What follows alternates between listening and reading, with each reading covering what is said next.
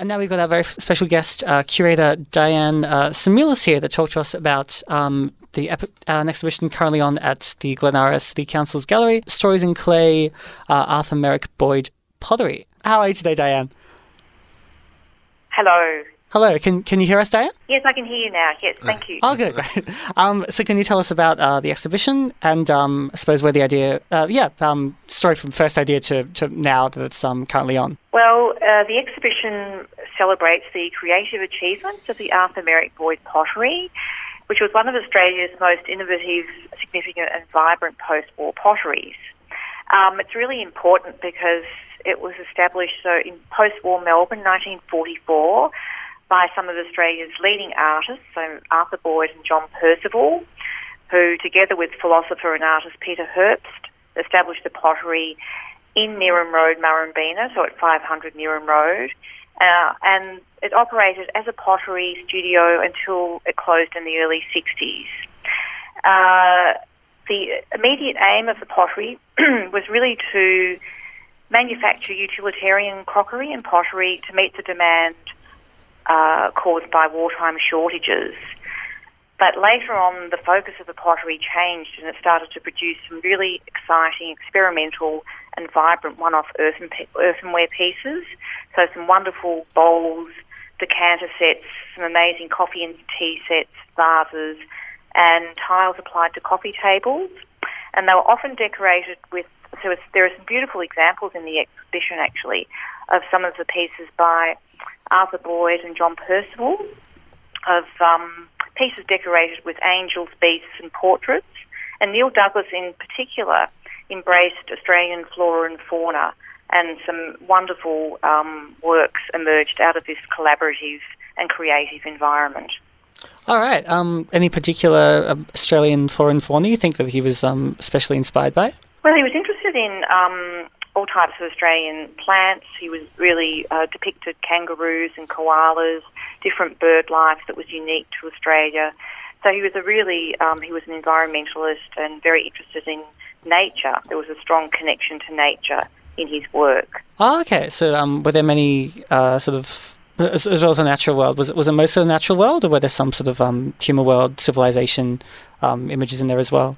Was the yeah the natural the natural world. Right. Uh, there are some lovely examples in the exhibition. Uh, there's a decanter set, for example.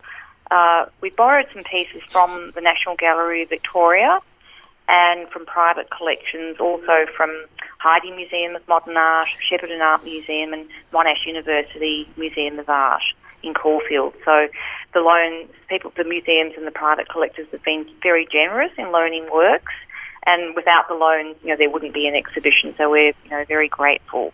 As curator, how, what was your process like, sort of um, choosing and bringing together different pieces for the exhibition and making that cohesive?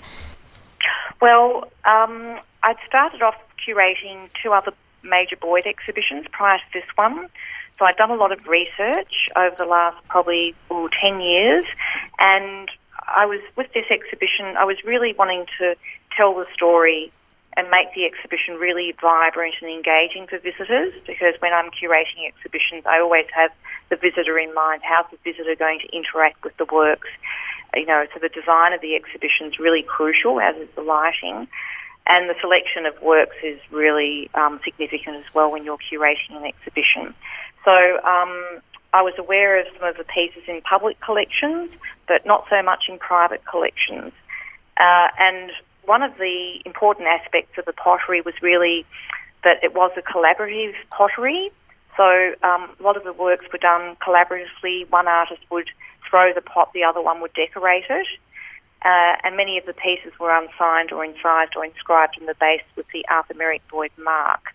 So when, that's something I was really um, conscious of when I was curating the exhibition, just keeping that col- the collective spirit of the pottery in mind and making that really at the forefront of the exhibition.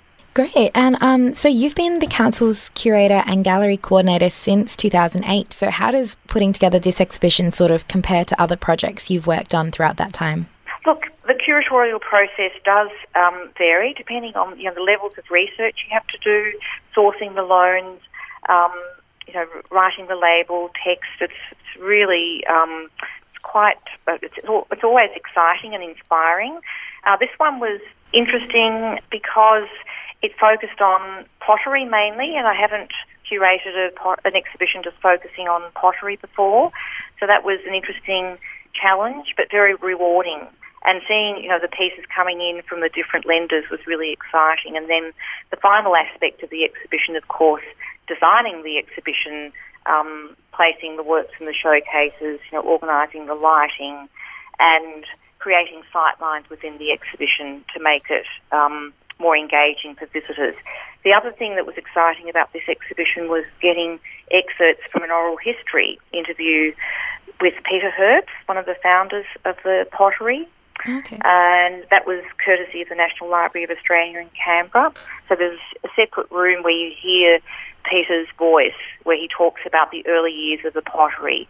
And visitors have found that really interesting and enriching in terms of, you know, really um, just getting a sense of what the pottery was like, particularly in those early years in post-war Melbourne.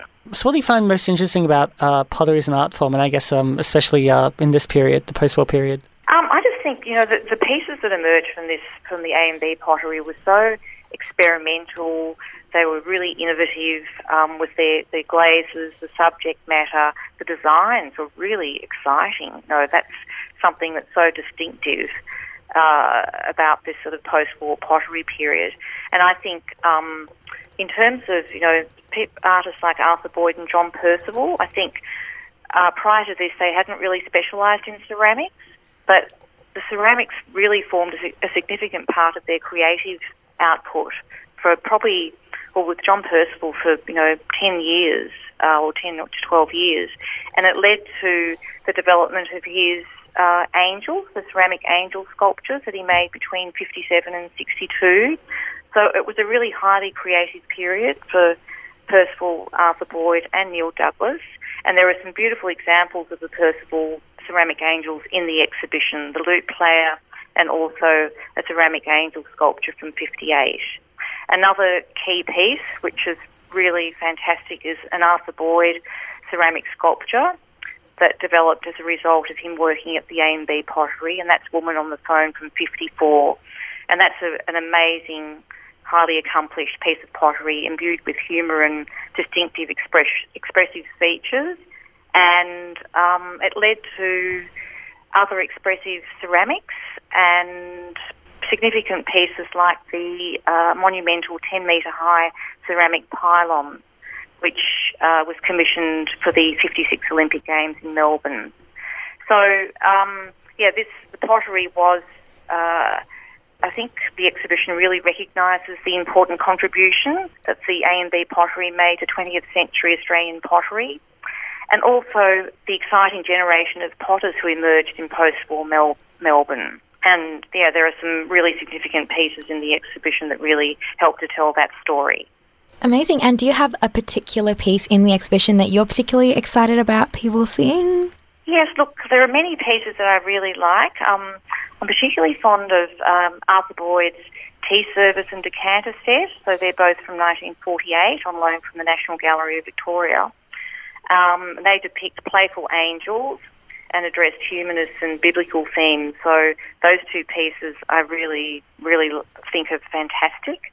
Um, another wonderful piece in the exhibition is the coffee service from 57 by John Percival, which um, comprises of a coffee pot and six mugs which are decorated with really powerful and expressive human faces. Um, so they're probably, yeah, amongst many significant works, they're the ones that um, some of the most interesting pieces, I think.